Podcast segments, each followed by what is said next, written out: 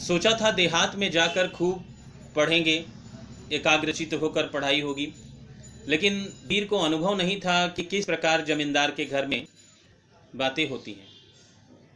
वहाँ जाकर मनोरंजन के साधन दिन रात शिकार खेलना, कुश्ती लड़, कुश्ती देखना, चेस खेलना, तमाम तरह के स्वागत में उलझे रहना, अंडे मंगवा कर कमरे के अंदर खुद बनाकर खाना, इत्यादि तमाम कार्यों में दिन बढ़ जाता था और धीरे धीरे कट रही थी दुर्गा पूजा की छुट्टियाँ। और एक दिन ईश्वरी अपने माता से बात कर रहा था। रात, दस, साढ़े दस दस बज गए थे। वीर को नींद आ रही थी और ऐसी दशा में बिस्तर लगाने वाला नौकर महरा आने में देर करता है। तो वीर ने उस नौकर को बड़ी तेज से डांटा और आप इस दृश्य से ये समझ सकते हैं किस प्रकार वीर के वीर को नशा चढ़ रहा है। और एक दिन और एक घटना घटी।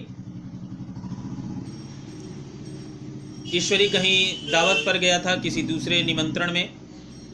और शाम को लैंप नहीं जला था। सामने दिया सलाई है, लैंप जला लीजिए। नहीं, कुंवर साहब हैं, लैंप कैसे जलाएँगे? इज़्ज़त की बात है। वीर ने लैंप नहीं जलाया और इसी समय दिख गए रियासत अली और रियासत अली को ज़बरदस्त डांट लगाई। मौका भी अच्छा था स्टेशन पर रियासत अली ने ही तमाम प्रश्न वीर के बारे में किए थे। खैर, वो बदला लेने का उद्देश्य यहाँ ऐसा कुछ नहीं बताया गया है, पर मुझे ऐसा महसूस हुआ, मैं आपसे शेयर किया। आप बहुत अच्छी तरह से इसको सुनते रहें इसी बीच एक और भी बात है कि जमींदार के घर में मैंने ईश्वरी के घर में वहाँ एक व्यक्ति आता था रोज शाम को ठाकुर। वह भी गांधी जी का कुंवर, मैंने भक्त था। और बड़ा ही मनचला आदमी था। वह भी वीर सा, वीर के बारे में जब जाना कि ये गांधी जी के चेले हैं तो उनसे बड़ा उसका लगाव और साथ बैठ गया।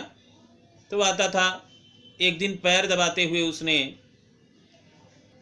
बहुत सारी उनसे बातें की और बातों ही बातों में उसने ये बात भी रखी कि आप मुझे अपने यहाँ नौकरी क्यों नहीं दे देते, अपनी रियासत में नौकरी क्यों नहीं दे देते? तो वीर ने उसको बताया कि अभी तो मेरे बस में कुछ भी नहीं है, अभी मेरे पिता सब कुछ देखते हैं। जिस दिन मैं अख्तियार में आऊँगा, उस दिन मैं तुम्हें अपने गाड़ी का ड्राइवर रख लूँगा। मंचला ठाकुर इसी खुशी में निकलता है और दो जगह भी कर लेता है। रास्ते में उसको जब उसके कर्जा देने वाले लोग, कर्जा देने वाला व्यक्ति मिलता है तो वह उससे भी झगड़ लेता है कि तुम घबराओ नहीं, तुम क्या समझते हो मुझे? मैं जल्द ही तुम्हारा कर्जा चुका दूँगा। और घर पहुँचा तो अपनी पत्नी से भी लड़ाई कर लिया, उसको भी मारा पीटा। खुशी में कि उसको नौकरी मिलेगी। और फिर इस तरह से छुट्टियाँ बीतने लगती हैं, बीतती रहती हैं।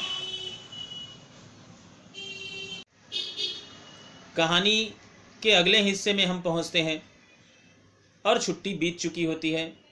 अब गाँव के लोग और तमाम लोग ईश्वरी और विको स्टेशन पर छोड़ने आते हैं। नौकर चाकर भी आते हैं। वीर को लगता है कि अगर उसके पास पैसे होते तो इनको इसके तौर पर वो बहुत सारे पैसे इन सबको इनाम के स्वरूप देता।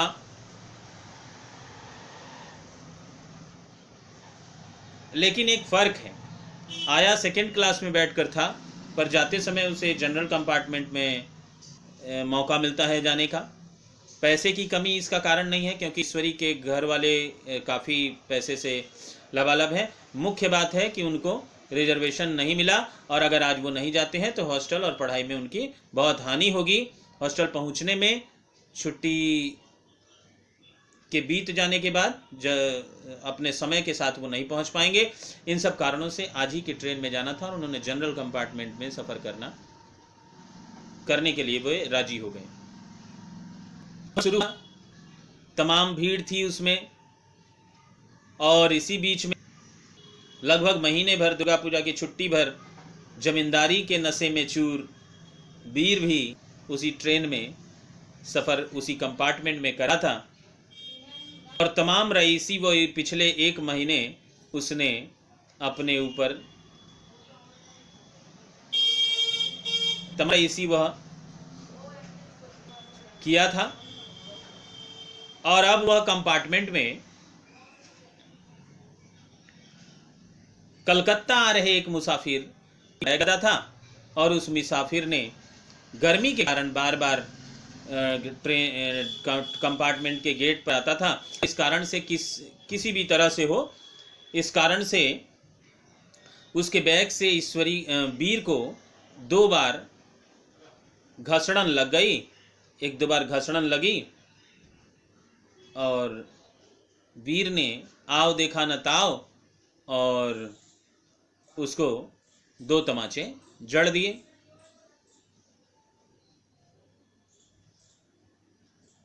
और जब तमाचे जड़े तो पूरा कंपार्टमेंट उसका विरोध भी करने लगा। लेकिन कहानी का उद्देश्य क्या है? और कहानी कहाँ पहुँच रही है? वीर ने ऐसा क्यों किया? वीर ने नशे में ऐसा किया। किस चीज़ का नशा? ये कोई ड्रग्स, अफीम, दारू, गांजा, बीड़ी, सिगरेट, भाँग, इन सब का नशा नहीं है। यह नशा है, पैसे का नशा, जो उसे बहुत जल्द चढ़ा था और यही इस कहानी का मूल विषय बिंदु भी है। अब हम लोग कहानी के कुछ मुख्य बातों पर अपना ध्यान आकर्षित करेंगे। हाँ एक बात और कि जब वीर ने उसको दो तमाचे जड़े तो ईश्वरी ने विरोध करते हुए कहा कि what an idiot you are Veer. यही एक जगह है जहाँ पर वीर का नाम लिया गया है। इसके अलावा नशा कहानी, आत्मकथा शैली में लिखी हुई कहानी है। जहाँ पर आप पढ़ेंगे तो आप बार बार मैं पाएँगे, इस आत्मकथा शैली में कहा जाता है। यहाँ मैं, यानी वीर है, और वीर में कथाकार स्वयं को ज़िंदा रखा हुआ है। आप इस बात का ध्यान रखें।